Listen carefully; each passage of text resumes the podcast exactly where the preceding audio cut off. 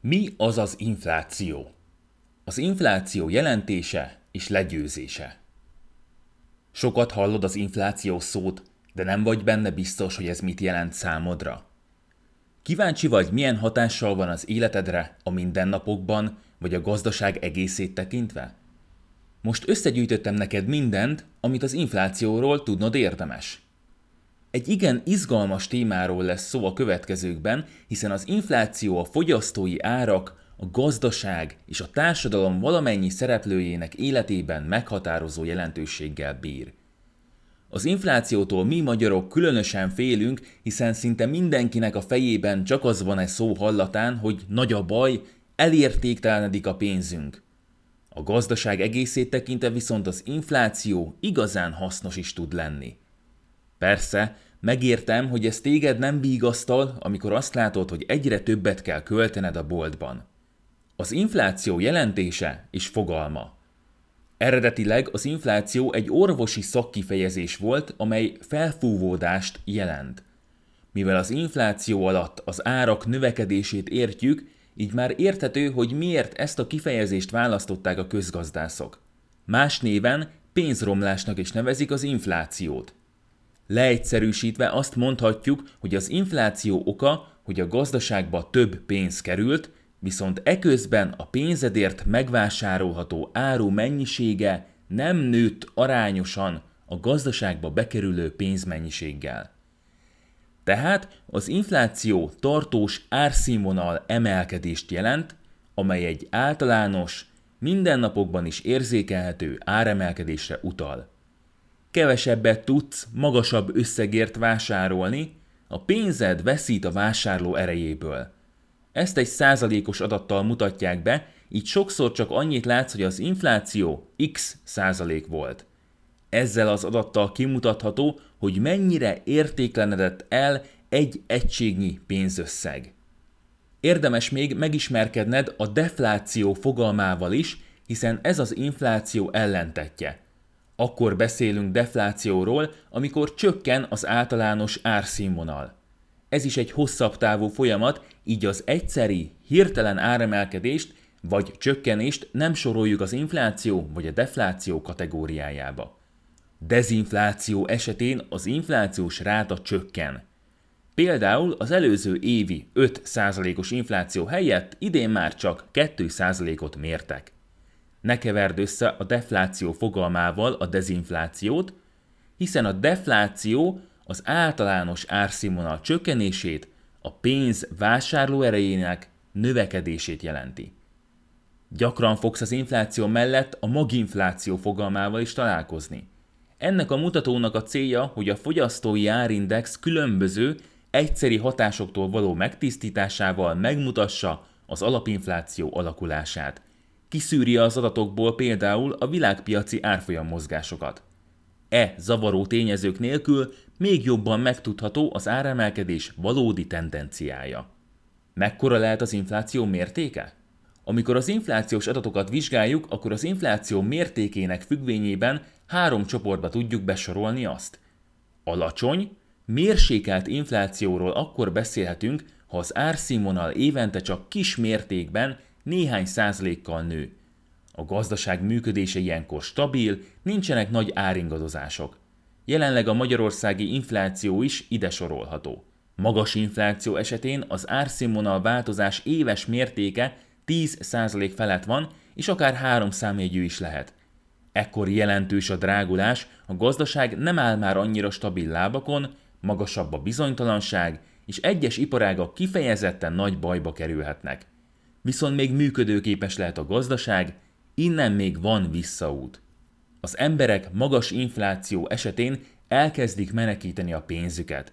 Jellemzően aranyat vagy más nemesfémet vesznek, esetleg ingatlant vagy más devizába fektetnek. Jelenleg például Argentínában 43,7%, míg Zimbabvében 73,4%-os inflációval kell számolni. A vég kezdete hiperinfláció. A legdrasztikusabb, amikor hiperinfláció üti fel a fejét. Ez már egy rendkívüli gazdasági helyzet, mely a múltban a legtöbb esetben háborús időszakokban lépett fel.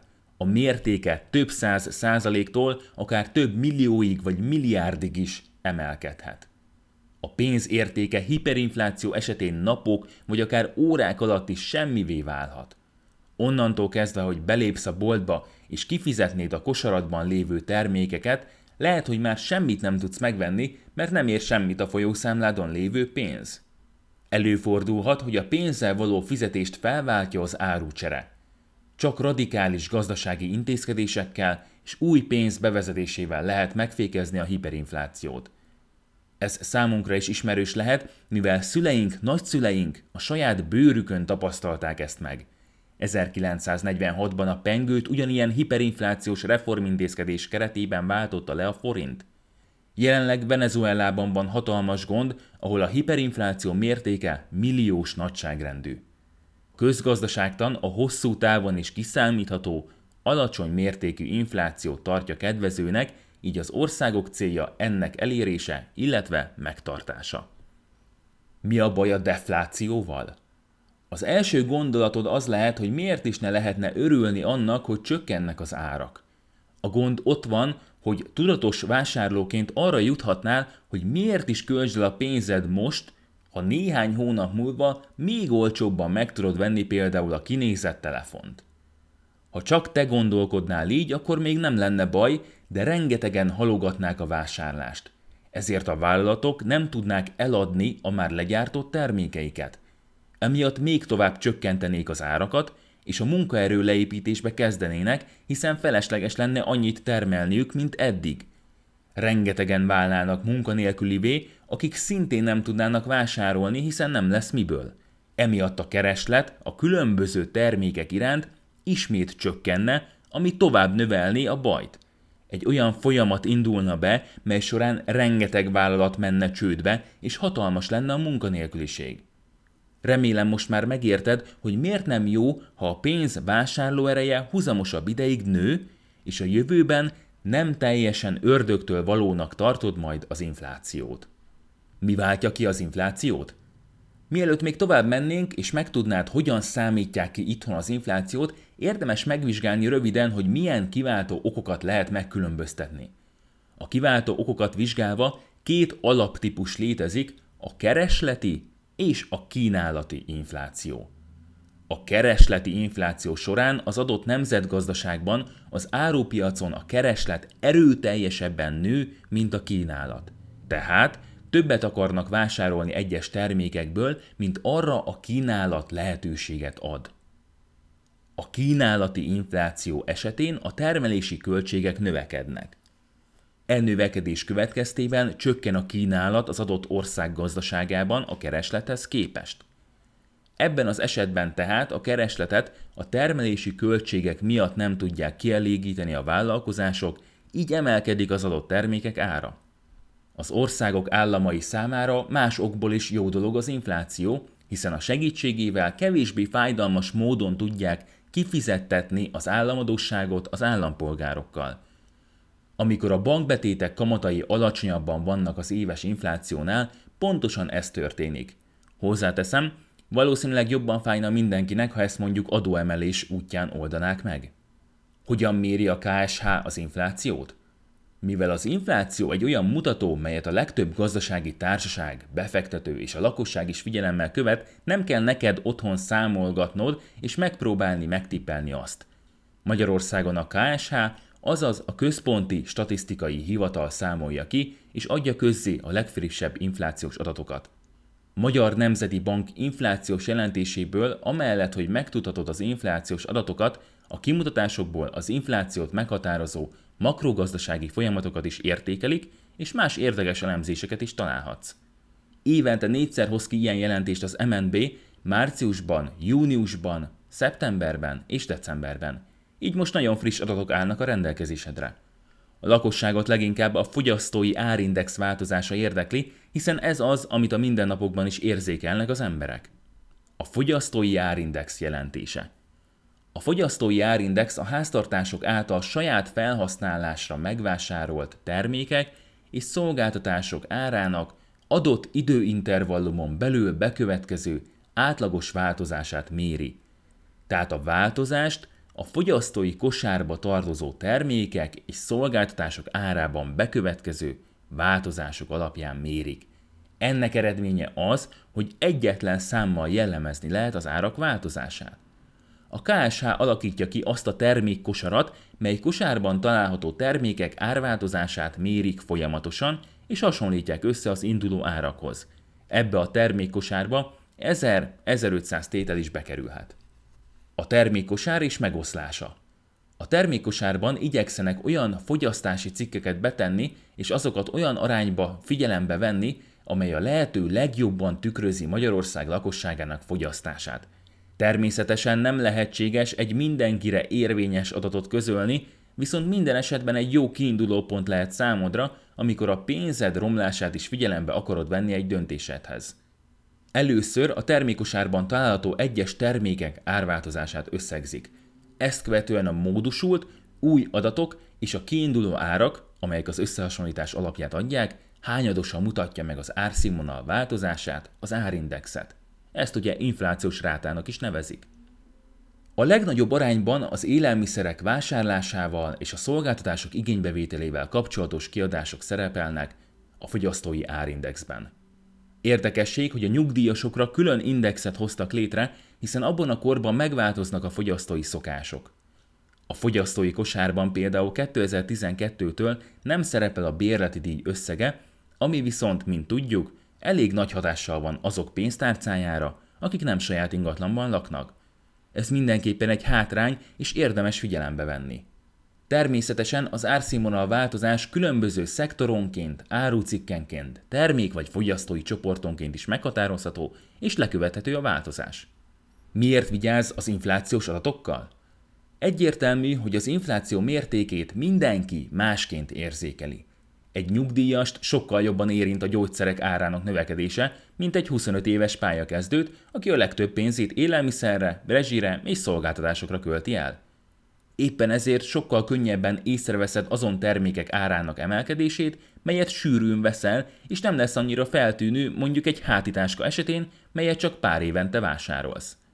Könnyen beláthatjuk, hogy a te inflációd soha nem lesz azonos az enyémmel vagy a hivatalos inflációval. Persze, ezt nem is lehet elvárni a hivatalos inflációs adatoktól. A lényeg tehát az, hogy a hivatalos infláció egy országos adat, egy mutatószám, mely egy jó kiindulási alap lehet, viszont nem lesz személyre szabottan pontos. Egyértelmű, hogy bizonyos termékek sokkal magasabb arányban szerepelnek a különböző társadalmi rétegek kosarában. A szegényebbek sokkal többet költenek például élelmiszerre, míg a magasabb keresetűek elektronikai cikkekre. Rendkívül érdekes, hogy több vállalat is ahhoz az eszközhöz nyúlt, hogy árat ugyan nem emel, de térfogatot, súlyt, esetleg minőséget csökkent. Gondolj csak arra, hogy most már a fél literes sör 4,4 deciliter. Sok csoki a 100 g helyett már csak 90 g vagy még kevesebb. Az ár nem változik, de a mennyiség, amit megkapsz, igen. Valójában így többet kell kiadnod, ha ugyanazt a mennyiséget akarod megvenni. Az infláció ezekkel a trükkökkel sem tud mit kezdeni. Ráadásul még azzal sem, hogy bizonyos termékek pár éven belül jobbra lesznek cserélve, így könnyen alábecsülheti a hivatalos infláció a tiédet. Egy számítógép vagy telefon, amikor bekerül a fogyasztói kosárba, lehet, hogy 5-10 évet is ott marad. Ez alatt az időszak alatt természetesen csökkenni fog az adott termék ára, de az emberek nagy többsége néhány év után lecseréli azt. Mitől függ az infláció mértéke? Természetesen ez egy igen összetett kérdés, de a legnagyobb hatást gyakorló pontokat végigvesszük. A forint gyengülése, illetve erősödése kihat az infláció mértékére is. Ha a forint gyengül, akkor magasabb inflációra lehet számítani. A forint gyengülésében nagy szerepet játszik, amikor a legstabilabb országok kamatot emelnek. A befektetők nem fognak egy kockázatosabb országba fektetni, ha csak nem látják, hogy a kockázat és a hozam megfelelő arányban van számukra. Ezt érdemes józanul átgondolni. Ha egyenlő kamatot adna Magyarország és az Egyesült Államok, vajon az emberek hány százaléka döntene Magyarország mellett? Itthon a jegybank, azaz a Magyar Nemzeti Bank elsődleges feladata, hogy az inflációt megfelelő szinten tartsa. Jelenleg nem tartják veszélyesnek a helyzetet, és célként is a 3% körüli inflációt nevezték meg. A jegybank akár gazdasági növekedés serkentési politikát is folytathat, amikor ugyanis nem az infláció mértékével foglalkoznak elsősorban, hanem a gazdaság növekedése a legfontosabb. Ehhez fenn kell tartani a magas szintű fogyasztást, amit úgy érnek el, hogy a kamatokat alacsonyan tartják. Így az embereknek korábban fog eszükbe jutni elkölteni a pénzüket, mint megtakarítani. Az infláció mértéke a múltban, jelenben és jövőben. Az infláció mértékének vizsgálata során érdekes adatokra bukkanhatunk, amikor megvizsgáljuk a múltat. Agyunk úgy működik, hogy csak a közelmúltra emlékszik, és könnyen elfelejti a tíz évvel ezelőtti gazdasági híreket. Mivel a korábbiakban megnéztük, hogy mindenki máshogy éli, érzékeli az inflációt, azt javaslom, hogy kezd el írni a kiadásaidat, és készíts saját költségvetést. Így minden évben meg tudod nézni, hogyan alakult a személyes inflációd. Emellett pedig érdemes minél inkább tudatos vásárlóvá válnod. Fontos olykor megnézni a Magyarországra vagy más országokra vonatkozó múltat is, hiszen annak ismerete felkészített minket arra, hogy mi várható a jövőben, és ennek megfelelően tudunk cselekedni. A múlt. Milyen infláció volt a múltban Magyarországon? A 90-es évek elején közepén magas, sokszor 20% feletti infláció volt hazánkban, tehát a rendszerváltást követő években a pénzünk értéke folyamatosan csökkent. Ez a tendencia a 90-es évek végére megváltozott, és 1999-től tartósan 10% alatt volt az infláció. A 2000-es években nagy részt 5% körüli infláció volt megfigyelhető, amely már egy kiegyensúlyozottabb gazdaságot jellemez. A hivatalos adatok szerint pár évvel ezelőtt még defláció is felütötte a fejét, de azóta már ismét mérsékelt, 300% körüli inflációval számolhatunk. Jelen. Miután megnéztük, hogy milyen inflációval kellett számolni az elmúlt évtizedekben, most pedig nézzük meg, hogy a 2019-es évi adatok mit mutatnak. Először megvizsgáljuk, hogy jelenleg milyen inflációval lehet számolni, ha az Európa Unió tagállamait vesszük gorcső alá. Jelenleg mindössze 5 olyan ország van, ahol 1% alatti inflációs rátával találkozunk. Átlagosan az EU 28 országában 1,6% az éves infláció mértéke. A 3%-ot csak hazánkban és Romániában haladja meg az infláció. Magyarországot vizsgálva azt láthatjuk, hogy egyáltalán nem egyenlő mértékben emelkednek az árak a különböző fogyasztási cikkeket vizsgálva. Van, ami 1%-ot növekszik, de olyan is, ami 9%-ot. Ez évről évre változni fog, hiszen lesz, amikor az élelmiszerek árai lőnek ki jobban, máskor a ruházkodási cikkek vagy egyéb cikkek, üzemanyagok. Előre nem fogod pontosan tudni, de minden országnak van egy jövőbe mutató inflációs politikája. A jövő. Magyarország célja az infláció szempontjából következő években csak az lehet, hogy fennmaradjon a mérsékelt, kiegyensúlyozott infláció, melyet az EU el is vár tagjaitól. Ennek megfelelően egy stabil gazdaság a cél, amely vonzza a külföldi és a hazai befektetőket is. A Magyar Nemzeti Bank előrejelzését megvizsgálva azt mondhatjuk, hogy a 3%-os infláció a cél a következő két évre. Az idei évben valószínűleg már 3% felett marad az infláció a befektetési szakemberek szerint. Az OECD az idei és a következő évre is 4%-os inflációt vár. Hogyan védekezhetsz az infláció ellen? Egyértelmű, hogy a pénzromlás sem egyformán érinti a gazdaság különböző szereplőit. Van, aki profitálni tud belőle, de van, aki nagyon rosszul jár. Ilyen eset lehet például az, amikor hitelt veszel fel, és magasabb infláció miatt jobban jársz, hiszen olcsóbb lesz a hiteled. Ebből adódik, hogy hitelezőként veszíthetsz is. Azon is sok múlik, hogy kinek milyen termékek találhatóak meg a fogyasztói kosarában. Ha te olyan termékeket vásárolsz, melyek az átlagnál kisebb ütemben drágulnak, vagy akár csökkent is az áruk, akkor jobban jársz, mint az, aki éppen idén szokott rá a dohányzásra, és többet is fog utazni az eddigieknél. Ezek ára idén ugyanis nagyobb mértékben nőtt, mint az infláció mértéke. Az alapvető élelmiszerek és más a megélhetéshez szükséges termékek, szolgáltatások árának változása sokakra nagy terhet rak. Érdemes arra törekedned, hogy a kereseted minimum lekövesse az árak növekedését. Persze, van olyan vállalkozás, amely könnyebben tudja emelni a termékei, szolgáltatásai árát, mivel a vásárlói nem árérzékenyek, vagy mindenképp szükség van a termékeikre.